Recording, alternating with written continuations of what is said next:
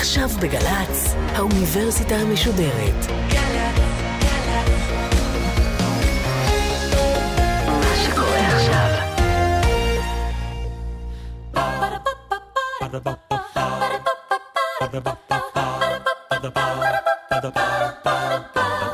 האוניברסיטה המשודרת מציגה המאה ה-21 עם ליעד מודריק, והסמסטר מעצמות, והפעם שיחה נוספת עם העיתונאי נדב אייל על המעצמות, מאימפריות לגלובליזציה. עורכת ראשית, מאיה גאייר. ערב טוב לכם. כאן האוניברסיטה המשודרת, סדרת המאה ה-21, ואנחנו ממשיכים לעסוק בהולדתן של המעצמות המודרניות.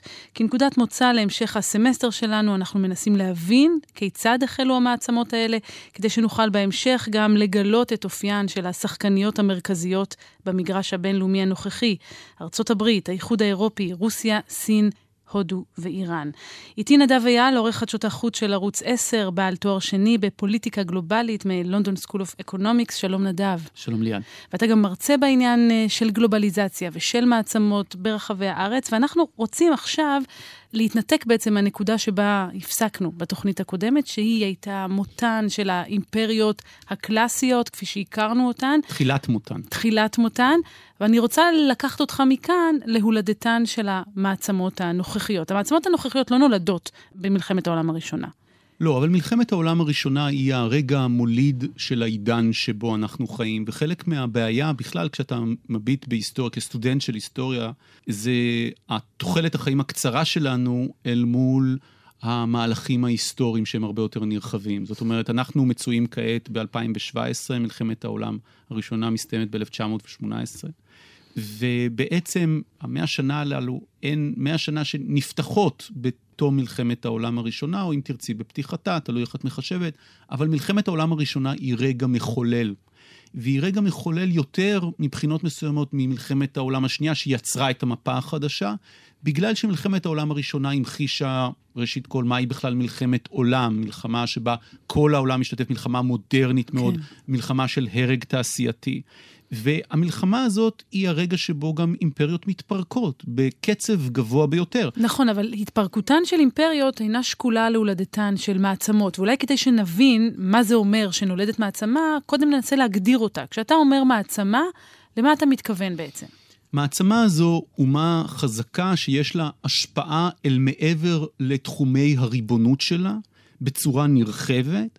בהתייחס לתנאים שקשורים לגודל שלה, למספר האוכלוסייה, לעוצמה הכלכלית ולעוצמה הצבאית. שזה מעניין, כי אם ההגדרה של האימפריה נגעה לשטח שעליו היא חלשה, או לעמים שאותם היא כבשה, כאן אתה אומר להפך, המעצמה נמדדת בהשפעה שלה דווקא מחוץ לשטחי הריבונות שלה. זה כבר לא משנה על מה היא חולשת, או פחות משנה, יותר משנה איך היא משפיעה על כללי המשחק. איך היא משפיעה על המצב, על העולם. המצב הבינלאומי, והמעצמה יכולה להיות גם אימפריה, זאת אומרת, צריך לזכור שאחרי מלחמת העולם הראשונה, יש עדיין אימפריות בעולם. כן. יש את אה, האימפריה הבריטית כמובן, וייקח לה עוד עשרות שנים עד שהיא ממש אה, תתפרק. אבל מה שמתברר אחרי המלחמה זה שהאימפריות הישנות החלו קורסות. דבר ראשון, אימפריות היבשה, שהן בעצם השריד של העולם העתיק, האימפריה העות'מאנית והאימפריה האוסטרו-הונגרית.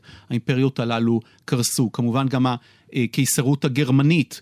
קרסה את אה, קריסתה אחרי המלחמה. האימפריה הרוסית קורסת, זו אימפריה שאנחנו ראינו אותה במהלך ההיסטוריה זמן רב, ואנחנו רואים גם סדקים באימפריה הבריטית. אנחנו רואים את תחילת הפעולה של מי שאנחנו מכנים היום המהטמה גנדי. נגד השלטון הבריטי במה שהבריטים מכנים, ועדיין יכנו, שוב אני אומר, עשרות שנים מאוחר יותר, היהלום שבכתר של האימפריה, והוא הודו. עכשיו, מה קורה במלחמה עצמה? במלחמה עצמה יש עימות בין האימפריות הללו, אבל מה מכריע במידה רבה מאוד את המלחמה? כניסתו של כוח חדש. מהו הכוח החדש הזה? ארצות הברית של אמריקה. כן. שהיא איננה אימפריה, והיא בעצם אומה צעירה מאוד, מדינה צעירה מאוד. עוד לא מעצמה אז. ולא רק שהיא איננה אימפריה, הולדתה היא ההשתחררות מעולה של אימפריה. כן. זאת אומרת, האמריקנים עד היום נורא יעלבו, יש על זה ענף מחקרי שלם, האם אמריקה היא אימפריה כיום, ומה המשמעות של ההגדרה שלה, ולמה להשתמש דווקא במילה הזאת? תמיד אה, סטודנטים שואלים, מה אתם נצמדים לאם היא אימפריה או לא אימפריה? מה זה חשוב? אז נשתמש בשם אחר, נגיד מעצמה.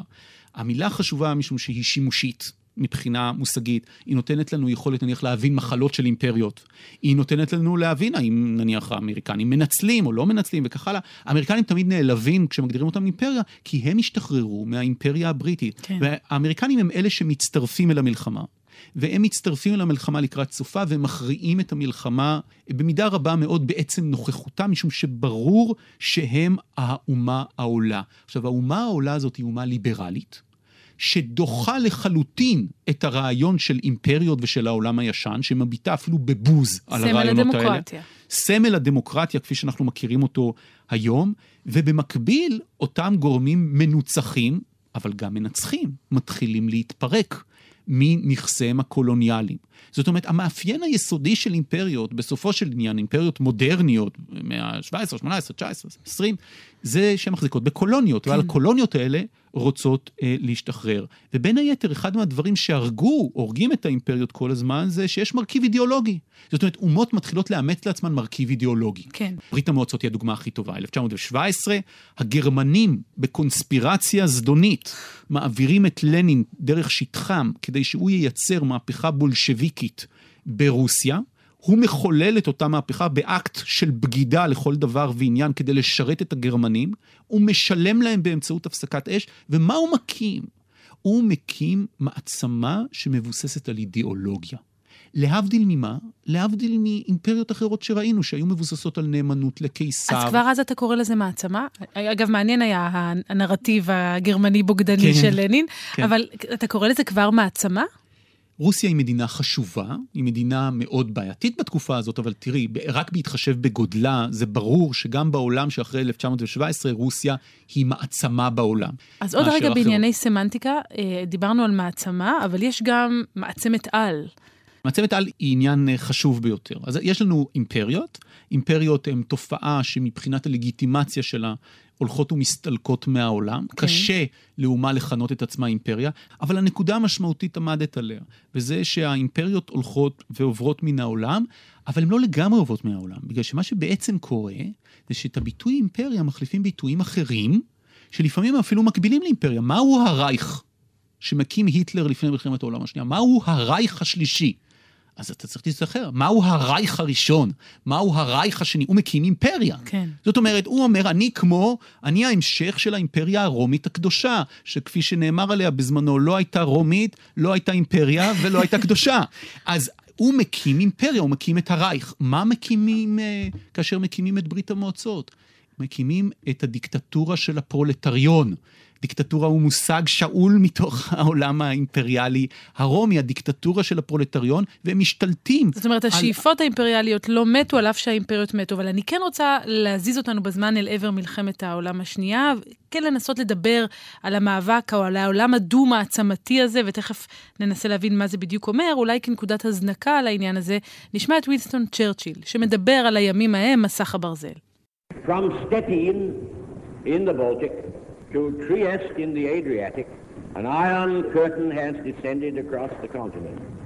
Behind that line lie all the capitals of the ancient states of Central and Eastern Europe.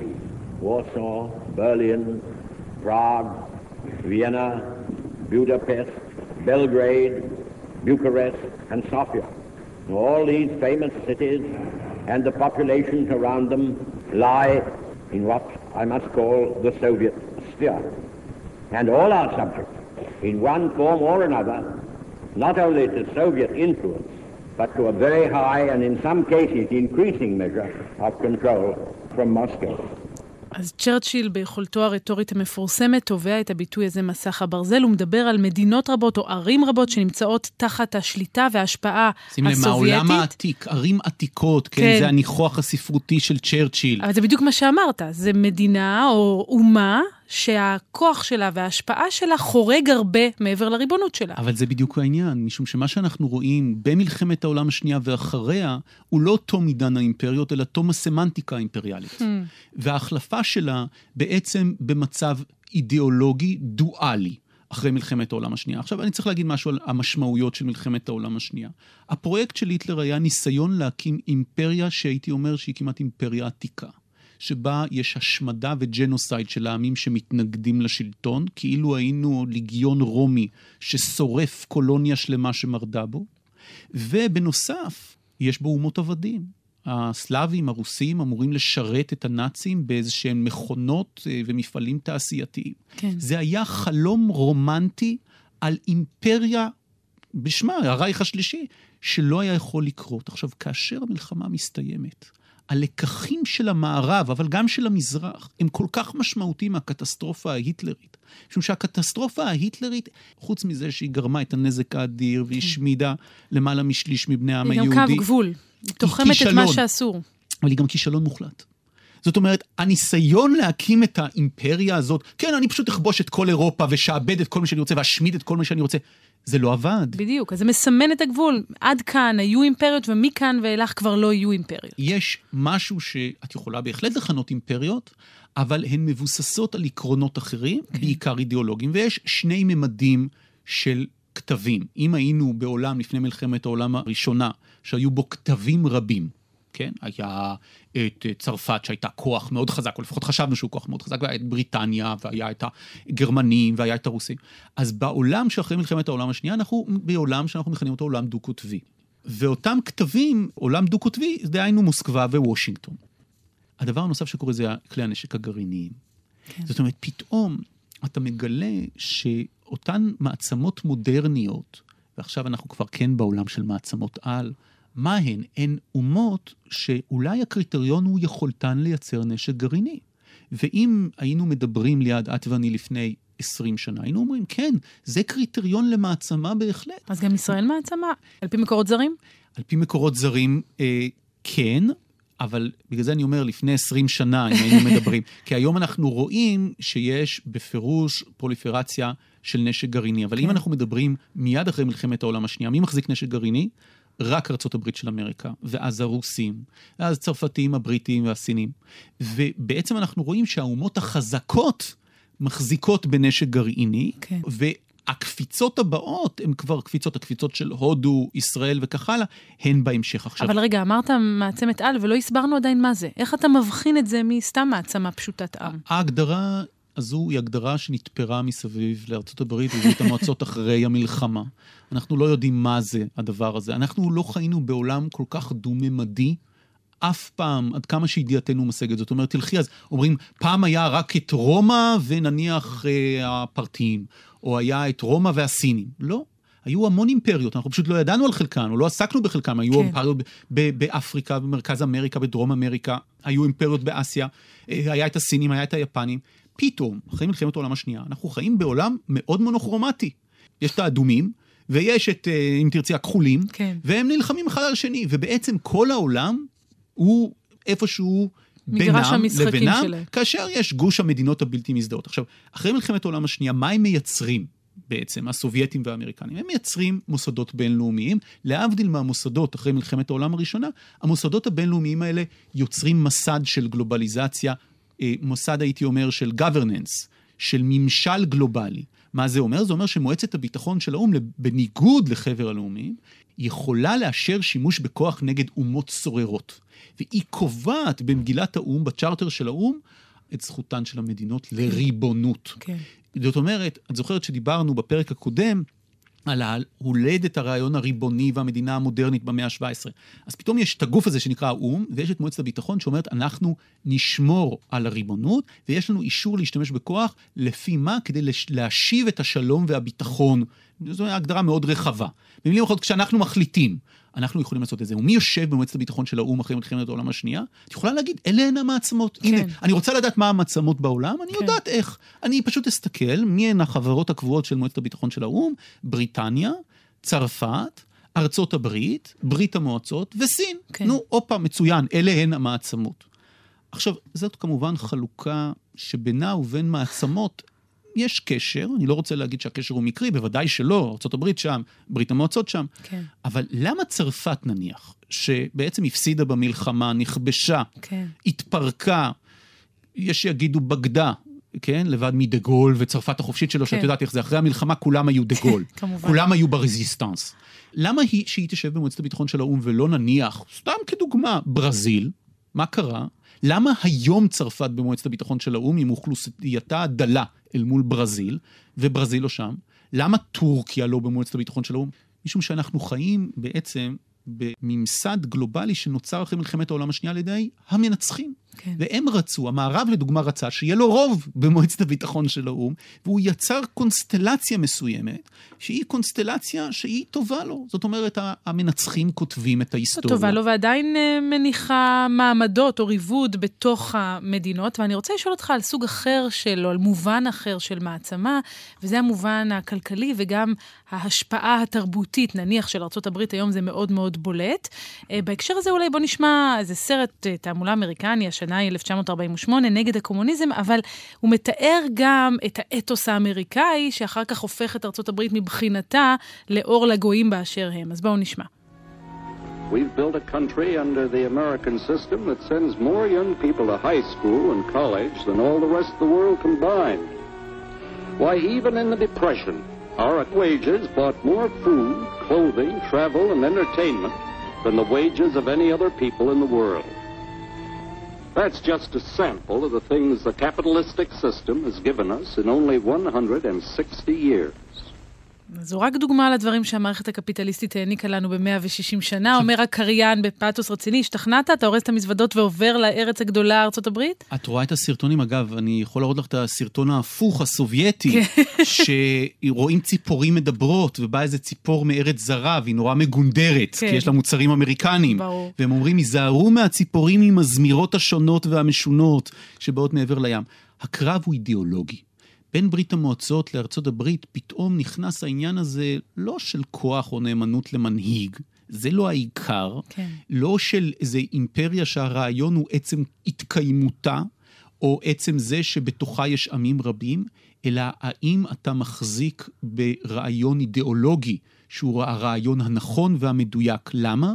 בגלל תפיסת העושר. כן. בגלל תפיסת העושר שהיא ההתחלה של העידן המודרני, שאנשים צריכים לחיות, שהמדינה צריכה לשמש כלי בידי האנשים, ולא שהאנשים הם כלי בידי המדינה. וזה מוביל את האידיאולוגיות האלה, וזה בסופו של דבר גם מוביל לעלייה של ההתמודדות הדואלית הזאת, והכל משרת את מוסקבה ווושינגטון. והדוגמה הכי טובה, אולי אה, חלק ממאזיננו זוכרים אותה, אולי לא, זה 1956, כמובן מלחמת סיני. כן. אחרי המלחמה, אחרי, המלחמה הסתיימת ב-45, וב-56, 11 שנים מאוחר יותר, בריטניה וצרפת, בגלל איזה שהם אינטרסים שקשורים לסואץ, מביימות פלישה ומשתמשות בישראל לצורך הפלישה לסיני, וגם הן משתתפות, ואז באה ארצות הברית, שזה לא לגמרי תואם איתה, ודופקת על השולחן. ומאותו רגע ברור שאותן מעצמות, זאת אומרת, בריטניה וצרפת הן עדיין מעצמות, כן. הן יושבות במועצת הביטחון של האו"ם, אבל הן לא שוות כלום. ברור. משום שהאמריקנים אומרים להם, תפסיקו עם השטויות האלה. האמריקנים אומרים לבן גוריון, תפסיקו עם השטויות האלה, וכל צה"ל נסוג מסיני. אבל נדב, אתה מדבר כאן על ההשפעה הפוליטית המעשית, אני רוצה לדבר על אולי השפעה יותר רכה, נקרא כוח לזה. כוח רך. הכוח הרך של כן. המעצמות, זאת אומרת, ואתה מדבר פה על המאבק האידיאולוגי, פה ארצות הברית ניצחה בענק. לחלוטין, משום שמה שארצות הברית הצליחה לעשות אחרי מלחמת העולם השנייה, וזה בעצם הנושא של, של כל השיחות שלנו, השיחה הקודמת והשיחה הזו, המעבר מעידן האימפריה לעידן הגלובליזציה. כן. ארצות הברית אחרי המלחמה מבינה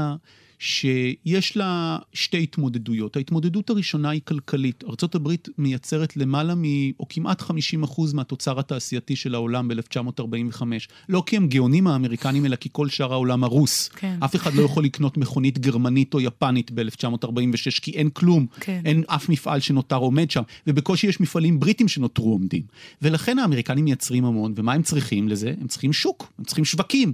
אז הם רוצים עולם שמה יהיה בו? הוא יהיה עולם פתוח. כן. עולם שבו לא יהיה חסמים על סחר, שלא יהיו יותר מדי מכסים, עולם שהכל זורם בו לפי מה? לפי יעילות. כלומר גלובליזציה.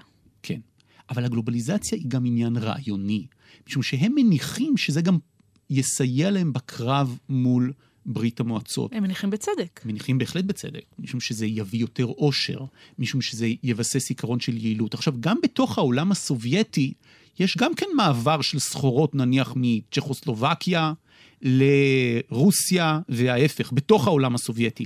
אבל המעבר שם הוא נשלט מלמעלה. הוא לא מתפקד לפי כללי השוק, ולכן הוא גם לא יעיל.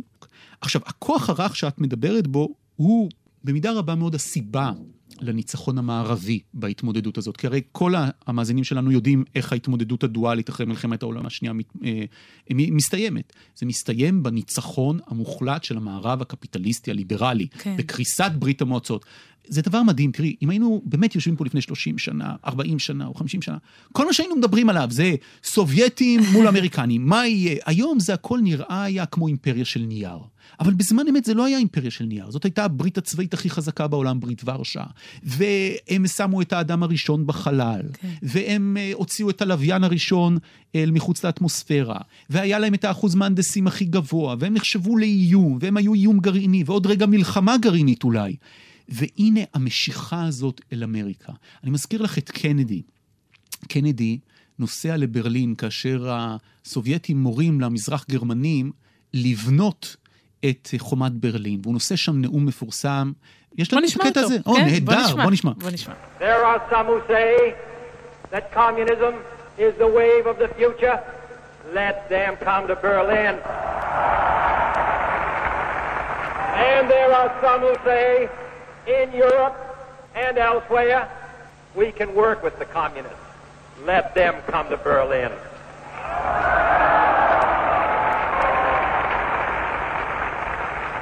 And there are even a few who say that it's true that communism is an evil system, but it permits us to make economic progress.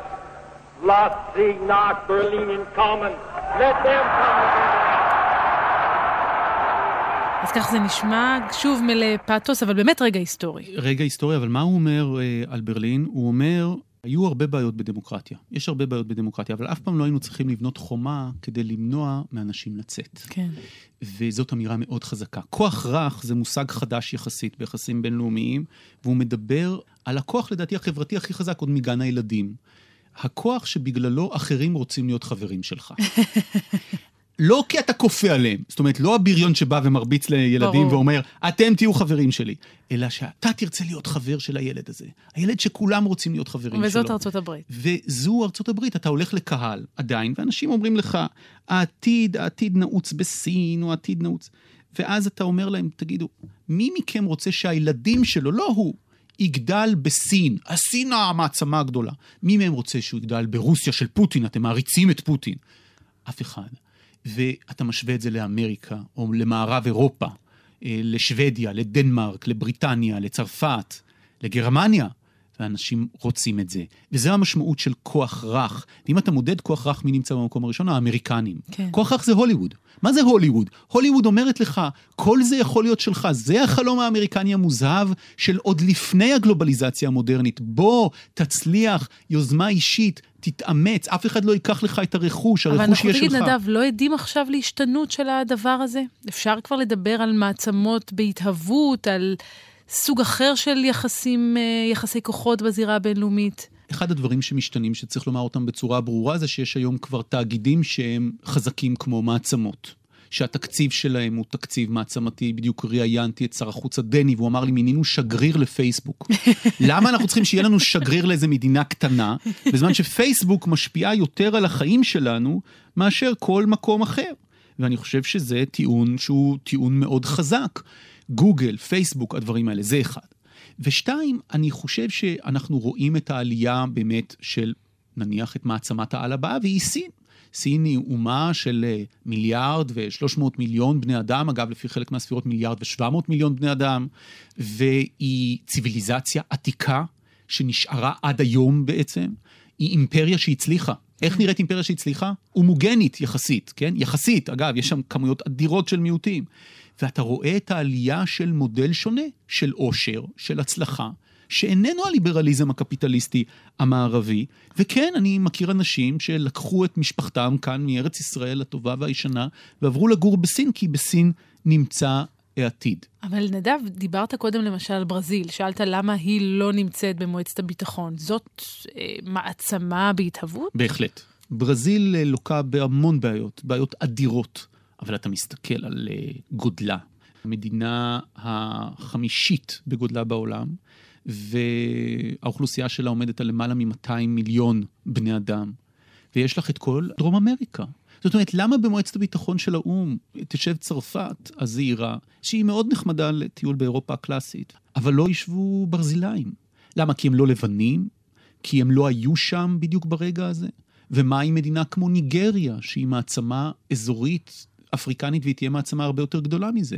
או אפילו מדינה כמו מקסיקו, שאת אומרת, טוב, מקסיקו בטח שלא, אבל לפי גולדמן זאקס היא תהיה בין עשר הכלכלות הכי גדולות בעולם. תגיד, אבל מה עם מדינות ערב? מה עם ערב הסעודית? תראי, הסיפור של אה, מדינות ערב הוא סיפור של כישלון נורא. וערב הסעודית היא רק חלק מהמכלול של הכישלון הזה.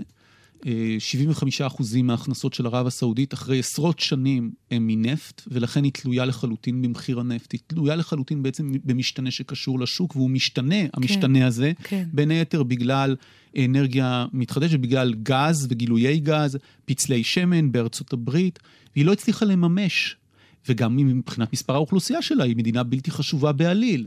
אבל אם את הולכת למדינה כמו מצרים, במצרים הבעיה היא אחרת לגמרי. במצרים הבעיה היא שכל אה, עשרה חודשים מצרים גדלה במיליון בני אדם, ואין לה דרך להאכיל אותם.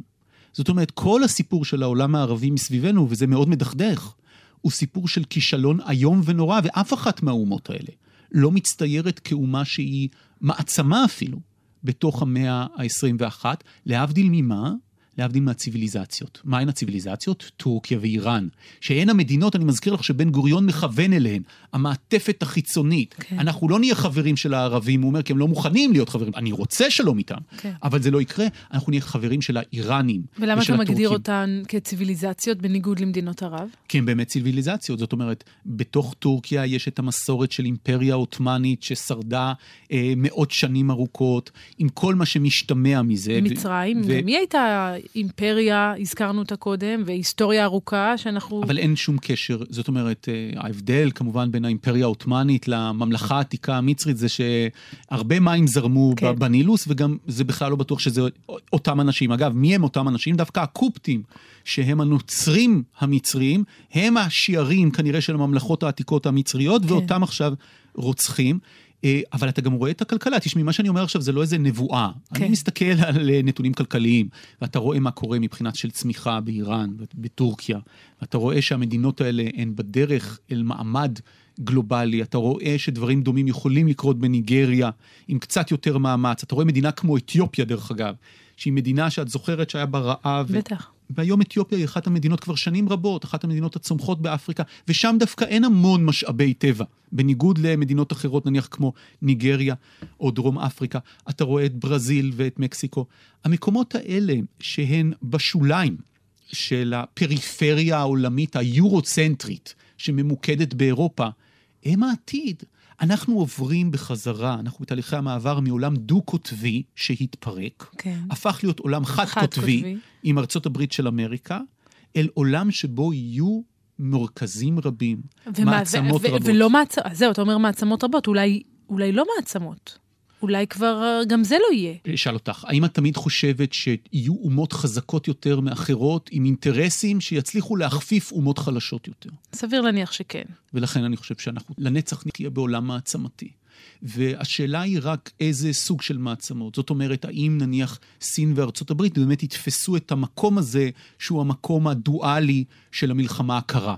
ואז הכל יתחבר אליהם, את יודעת איך כן. זה, הדיקטטור האפריקני מתקשר למוסקבה, אתם מוכנים לתת לי קלצ'ניקוב? אם לא, טוב, אני מתקשר לוושינגטון. כן. האם זה יהיה העולם, או שאנחנו נראה, וכנראה שנראה מודל שונה לחלוטין, שבו יש מוקדים רבים. עכשיו, המודל הזה הוא מודל מאוד מערער. וצריך לומר את זה בצורה ברורה, גם כשאתה מסתכל על מזרח אסיה היום, אתה מסתכל על הסכסוכים סביב ים סין הדרומי ומקומות אחרים. הצמיחה הזאת, המהירה, של מעצמות חדשות ושל אומות חדשות, היא צמיחה שעשויה בהחלט לאיים על היציבות והשלום העולמי.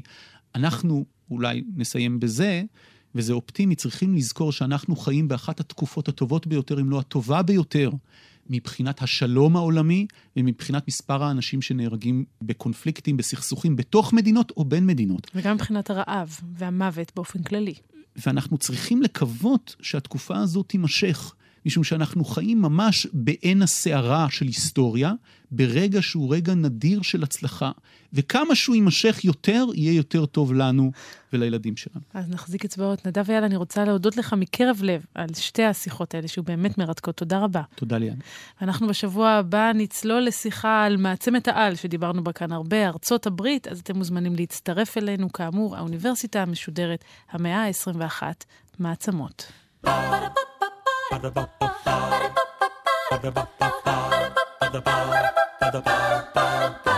האוניברסיטה המשודרת, המאה ה-21. ליעד מודריק שוחחה עם העיתונאי נדב אייל על המעצמות. מאימפריות לגלובליזציה. עורכת ראשית, מאיה גאייר. עורכות ומפיקות, נוגה קליין ותום נשר. מפיקה ראשית, אביגיל קוש. מנהלת תוכן, מאיה להט קרמן. האוניברסיטה המשודרת, בכל זמן שתרצו, באתר וביישומון של גל"צ, וגם בדף הפייסבוק של האוניברסיטה המשודרת. Ba-da-ba.